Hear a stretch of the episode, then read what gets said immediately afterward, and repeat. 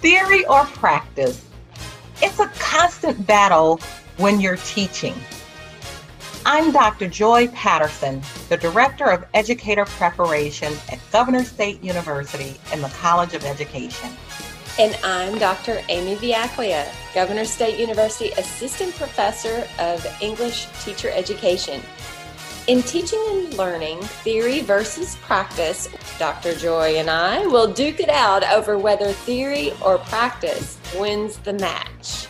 Yeah, I can't wait. So, whether you're a teacher, an education leader, or looking to learn more about the field, you can hear from industry experts on education topics. We invite you to be the judge as we box it out. Stick around to find out who wins this week's match. Well, good morning, Dr. Joy. Good morning, Dr. Amy. How are you this morning? I'm thinking about when I was a middle school teacher. Uh huh. And I was thinking about the types of support that were available. And I see such a different direction, a positive direction for teachers and support personnel and the type of interactions and groups that students are able to get involved in for social, emotional, academic supports. And we are going to talk to one such professional today. When I think about school as a student, I don't recall having services, and maybe they weren't as available back then. And I went to school, I went to a parochial school. So, you know, the teachers, they wore many hats. And I'm sure social working skills was one of the hats. As a principal, these support services I saw as being essential to student wellness and student learning. Like you, I am looking forward to this conversation that we're going to have with Dr. Gisela Grumbach today. Yes, indeed. Gisela Grumbach received her master's degree in social work from Loyola University of Chicago and her PhD in social work from the University of Illinois at Chicago. Dr. Grumbach also holds a two year postgraduate certificate in marriage and family therapy from the Family Institute at Northwestern University. Her work experience shapes her interests in many ways. Prior to her career in academia, she worked in medical and mental health settings, schools, and as a private practitioner mitigation specialist. These varied experiences provide her with a breadth of knowledge that in turn informs her teaching. Now, Dr. Grumbach coordinates the school social work specialization and teaches school social work practice and policy courses at GSU. But I do want to say that Dr. Grumbach states that she loves the profession of social work and has a vested interest in helping to vet the next generation of social workers. I'm going to ask her to speak personally later in the podcast about what she likes about working at Governors State University. So, welcome, Dr. Gisela Grumbach. Thank you so much. I'm happy to be here with you. Good morning. I just love that name, Dr. Gisela Grumbach. Do your friends call you Gigi? They do. So hopefully by the end of this conversation, we can call you Gigi. But I just love that name, Gisela Grumbach. I'm going to jump right in with some questions. Amy and I were talking about services when we were in school, when we were educators and as administrators. Of course, when we were in school, I don't remember any social services. If children receive social any services, I was not aware. I went to a parochial school. Teachers then they wore so many different hats. But as an administrator, I relied on school support. And there's so many different support personnel titles. Actually, I don't think the name is fitting school support personnel. We have school counselors, school psychologists, speech pathologists, just to name a few. And then we have our school social worker. Can you explain the role of a school social worker? Yes, and thank you for that. So, first, I'd like to say that school social workers, of course, enter the school setting as a secondary setting, right? They enter the school setting and they're there to support the educational needs of the child, right? And to support that school system as a whole. So, with that, I would say that social workers provide, of course, counseling services, whether it be individual, small group work, and even now in larger groups in terms of tier one interventions to work toward like prevention services. So, school social workers also provide a vital connection between the home and the school environment, right? Oftentimes, conducting home visits creating a relationship with that family to help support the students and providing referrals and other needed services. They also should advocate on behalf of students and families within the community. There are times when school social workers, I think, probably have a role in policymaking, working in a collaborative way with teachers, administrators, and other pupil support personnel there within the school setting. I think the school social worker, of course, plays a really important role in helping to explain some of the mitigating circumstances that affect a student's life and helping to bridge that gap, understanding that student within their environment. So I think that is our role. I like how you were talking about a partnership with parents and having that communication. How do social workers collaborate with teachers and parents and other support personnel can you give us a short synopsis of what that looks like? So, when I was a school social worker, when I worked in the schools, one of the things that I found was that teachers had this good sense, keen sense of what was happening with their students. And oftentimes, if I got a referral, uh, there were certain teachers that were just always spot on. It may have been a child who wrote a certain thing in an essay, it could have been a child who, even at a younger age, displayed something that was very alarming to that teacher, even in a drawing or some sort of interaction that they had within that educational environment. And they knew that something wasn't quite right. Or even teachers who would be in attunement with students' emotional state. Like they would know that something changed within that student in the way that they behaved or reacted within a classroom. And so you work collaboratively with teachers to get referrals, discuss their concerns about students or the home life, and provide any kind of resources that may be needed. But in addition, school social workers oftentimes push in, they go into the classroom and provide services, maybe to the entire class. That could be something that is social and emotionally based in terms of those learning standards, or it could be conducting a social skills group, any of those things. Well, you mentioned journaling. So I coordinate the secondary English education program. My background is teaching middle school English, high school English. And you are so right. English teachers, maybe more than other teachers, are privy to journal entries and mm-hmm. other interactions among students with their writing that can be alarming at times. So that is really a powerful statement and something I need to take to my methods classes to reinforce. It's not just about the poetry they're studying or the speeches they're studying, it's about what those students are writing. That brings me to ask about the history or the knowledge of the child. What do we need to be aware of in order to better serve our students? Oftentimes teachers may have an inkling about what's happening within the family, right? And so they can have an early conversation just saying, listen, I'm really concerned about this, just expressing what those concerns are having that conversation with like a school social worker who who may also be able to weigh in on what may be happening within the family and could uh, actually also reach out to them but oftentimes the teachers really do know the history right oftentimes you guys know if that child has had a brother or sister who's also gone through the system, and you may have then become somewhat familiar with the family, depending on whether or not multiple children within that family system have had difficulties in the school setting. So oftentimes you do know that. It may be difficult to get to know more if you have not been able to get the parent to come up to the school or if the parent hasn't been responsive. And that's when the social worker can step in and help with that. But oftentimes, I think teachers learn also from exchanging with one another about how students may be doing in other classes if they're at that stage where they're changing classrooms. So I think that that helps. But I think it's also important to talk a little bit about the context. So beyond history, we know that especially now during remote learning, that there are a lot of things we have to consider. And we know that with low income and marginalized families, they bear the brunt of the negative consequences of the pandemic and for quite a few reasons.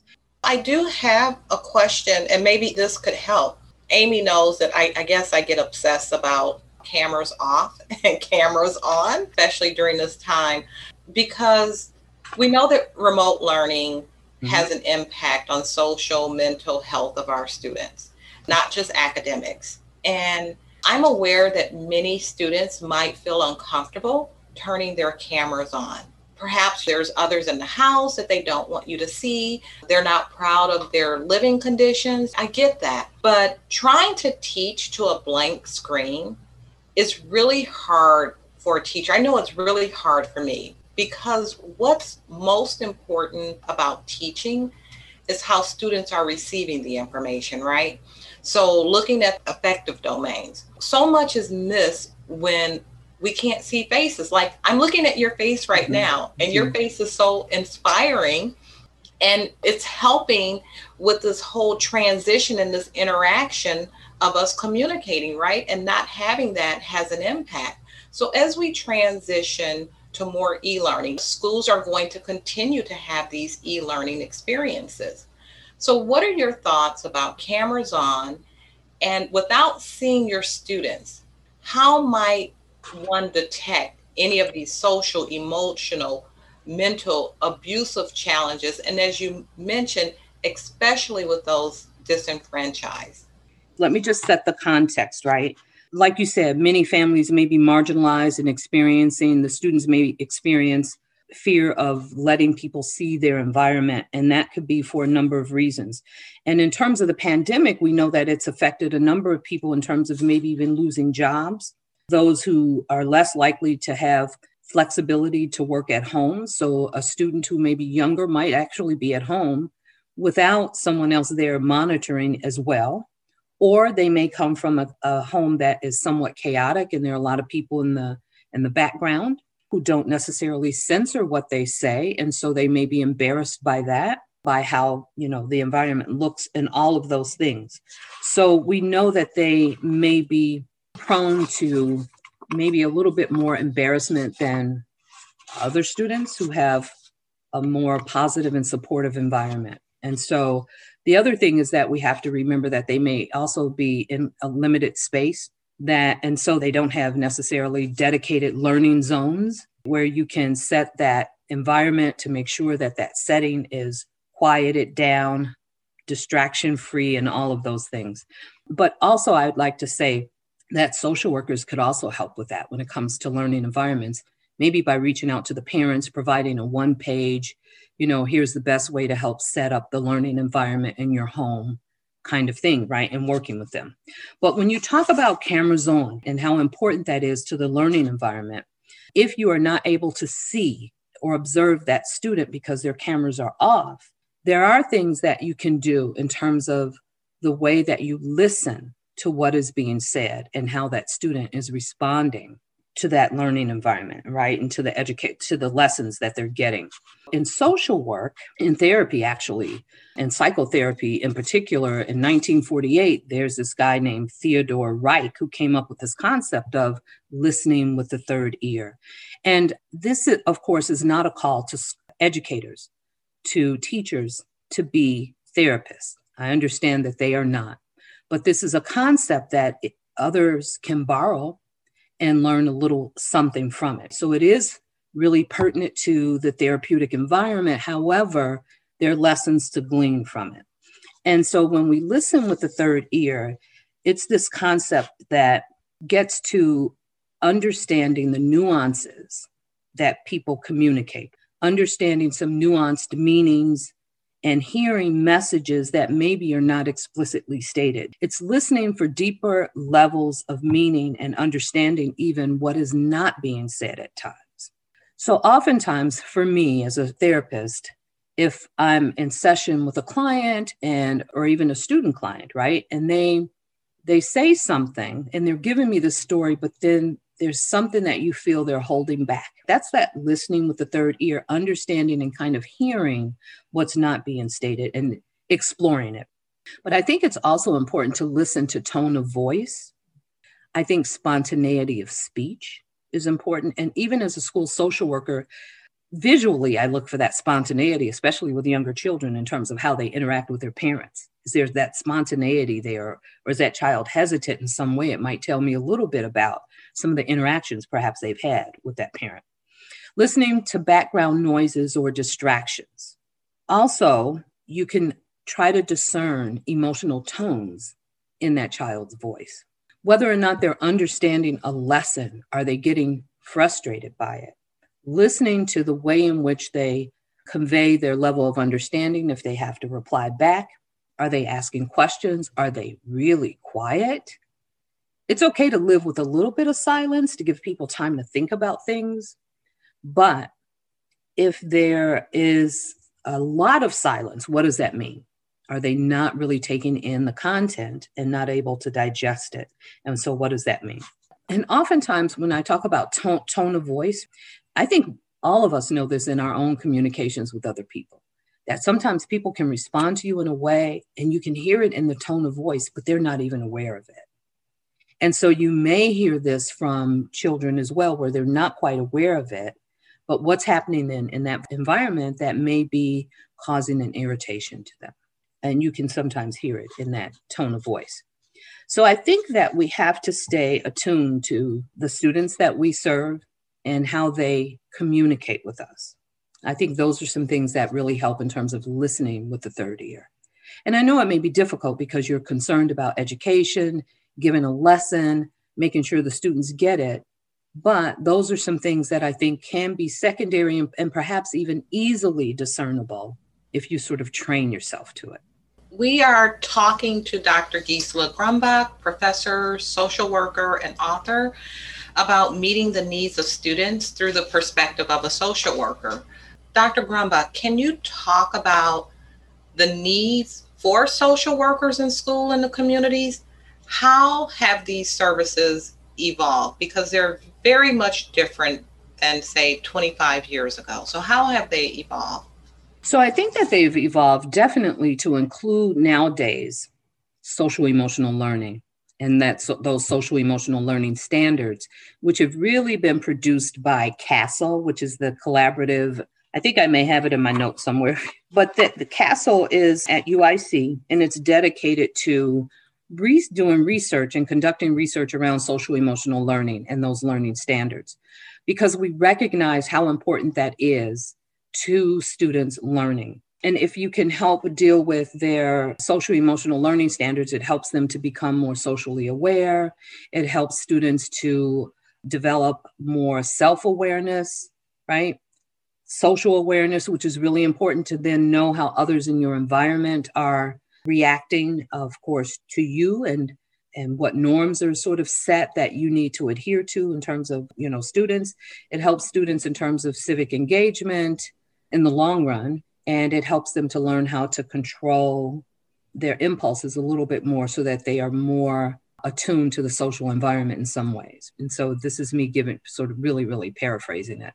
But I think that's how it's changed. And nowadays, school social work services and all the services that we provide should be data driven. So we should look at the number of times that students have been disciplined for something. We look at and we try to count or at least be aware of how students are starting to make progress in the services that are provided. So oftentimes then you want to know how many like out of how many times how many trials out of x amount of times the student has been able to be successful with one of their social emotional learning goals right?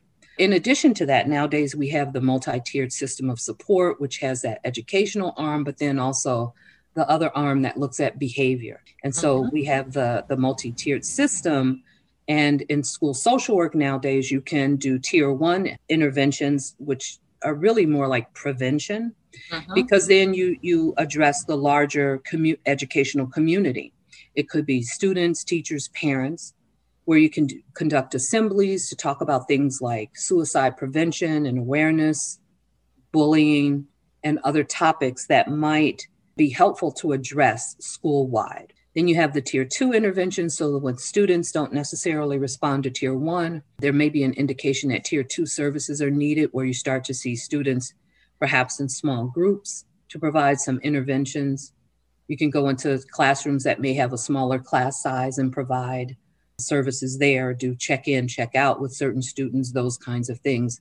And then, of course, tier three, which is the more intensive level of intervention that you have with a student because you know that that tier two has not worked for them.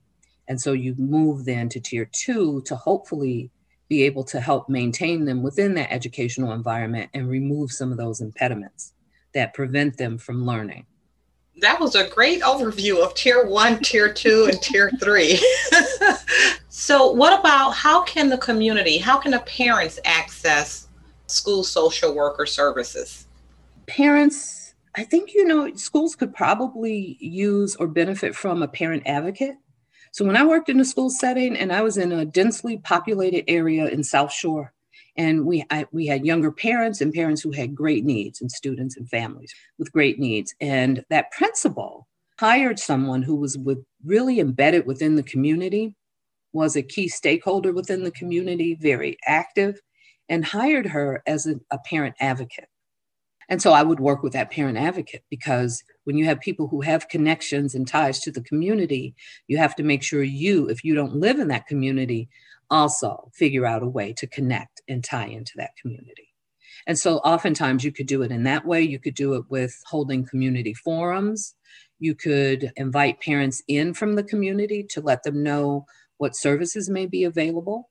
And school social workers, if they write even for many grants, they could provide job training. And I know this sounds a little bit of a stretch, but sometimes you really have to figure out how to meet parents' needs and how to meet them where they are. I think it's really important to provide parent workshops to talk about issues like parenting.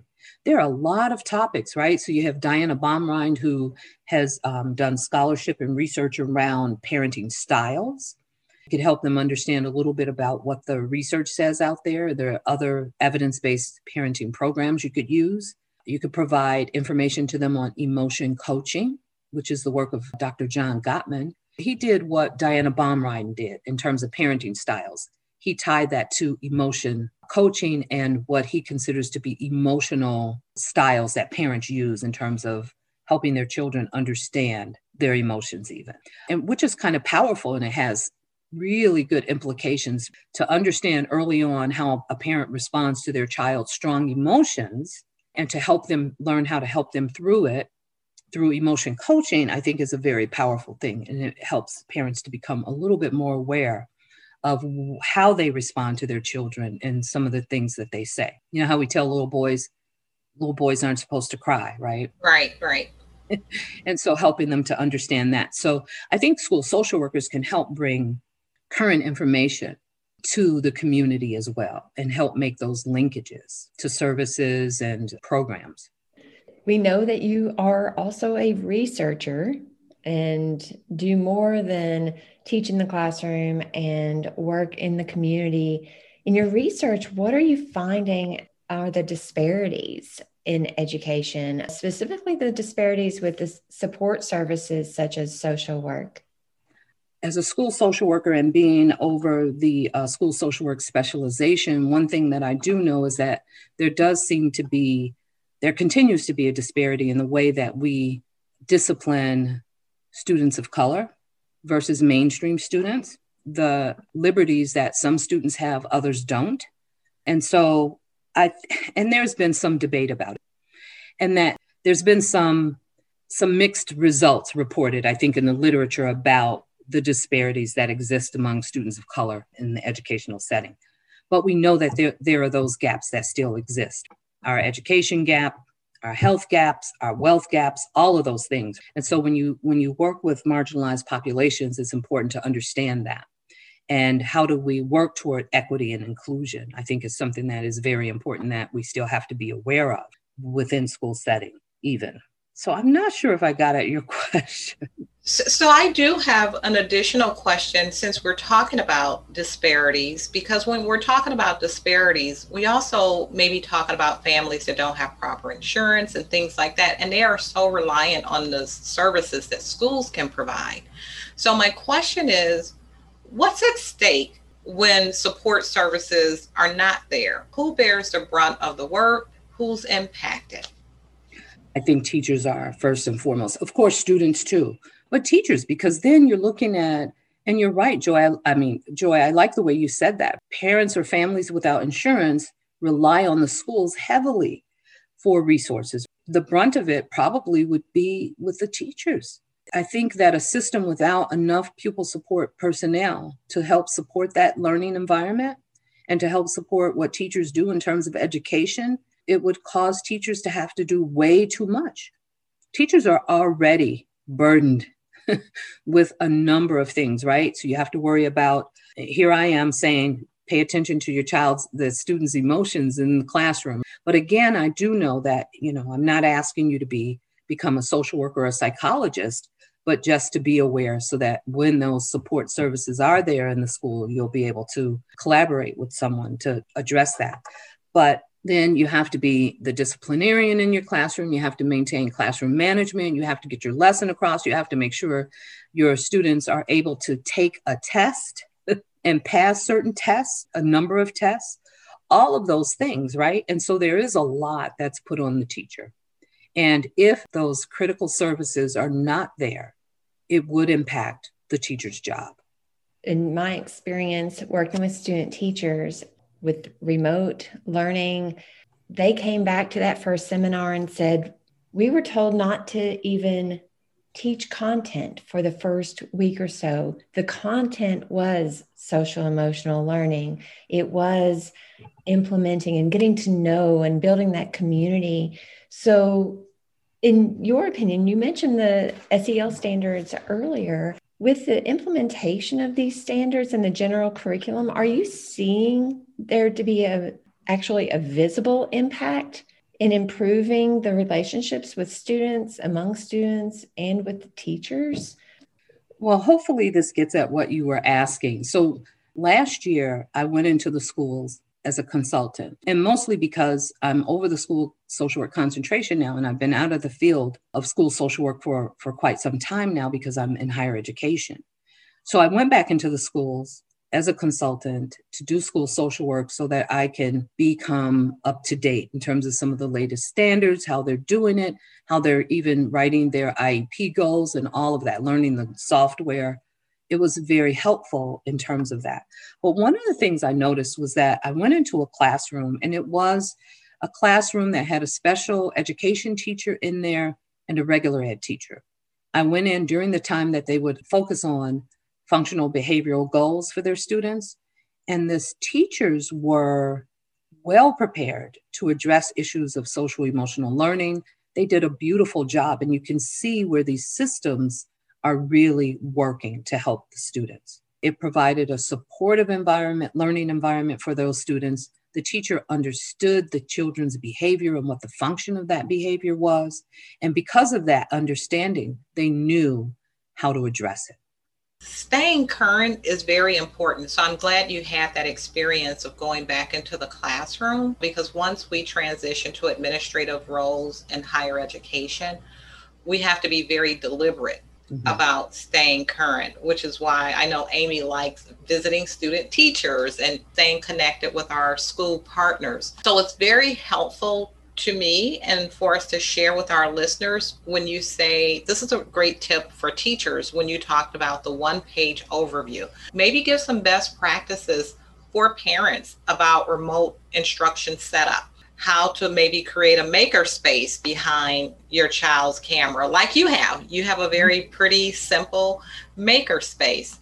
So i think that that's important. Also something else that you said that stood out to me is listening with the third ear and hearing what's not being said.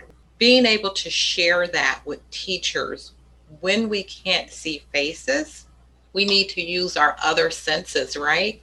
Yes. So that we can see what's there what's missing, and what's missing, it tells us a lot.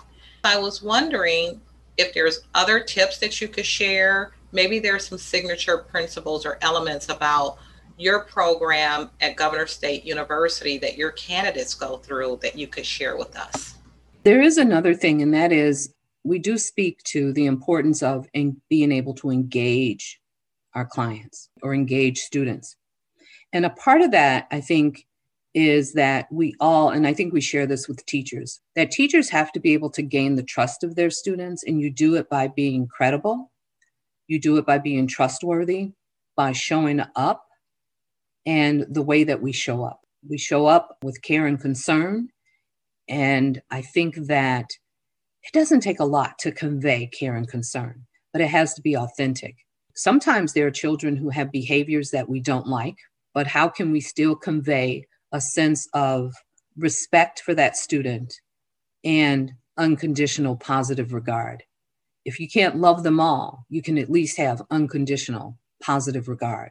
And that means seeing the humanity in every student, in every student's life that we touch. And so another way is building a rapport with students. And so when you build that rapport by being, I think, relational in your approach, and that speaks again to caring and having that sense of and being able to convey unconditional positive regard for students. They are not their behavior. They may behave a certain way that is unfriendly, unlikable, unproductive, but we still have to convey that sense of unconditional positive regard if we want that student to learn in that environment and to gain a sense of self worth. Students gain that sense of self worth. First of all, they should get it from home, but what if they didn't? Then how do we mirror to them something that is likable about them despite their behavior?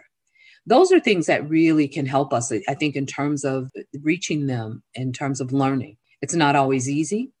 And there are still ways we have to figure out ways to discipline children that does not assault who they are at their core, but that gets to the behavior and lets them know that this behavior is undesirable. And in this environment, you're not only affecting yourself, you're affecting your classmates as well in the overall learning environment. So that puts it, it takes it away from them and it puts it on here's what these actions cause but it doesn't have to make them such a bad person. That's good stuff, not just for students, but for adults also. for us to remember that with one another, right? Absolutely. None of us is perfect. So, yeah, some of those things I think being able to um, be relational with students, making what we talk about within that classroom relevant to their experiences, I think is something that gets at it. And then I think we have a responsibility to have good management skills within the classroom because it helps to protect children.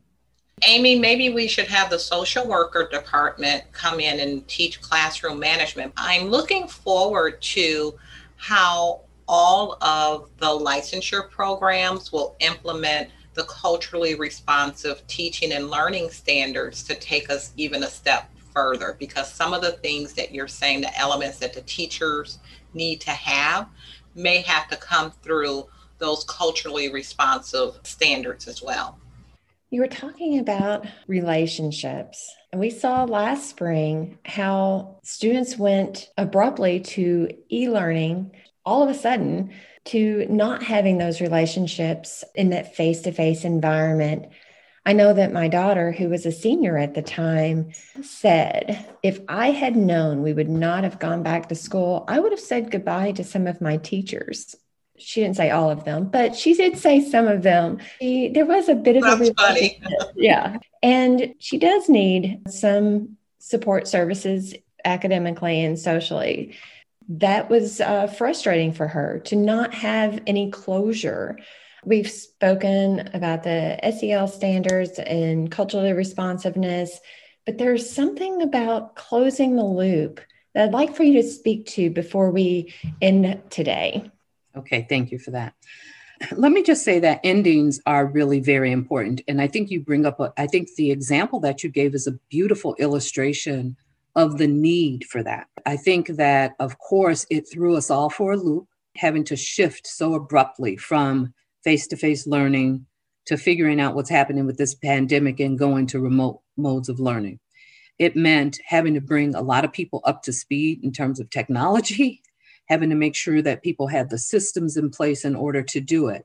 Despite all that, we have to remember how important it is to get that closure and to say our goodbyes and to review student progress in light of what's happening and to help them understand, I think, along the way, what's happening. I think being able to say the goodbyes for now is an important thing. It's an important step not to miss.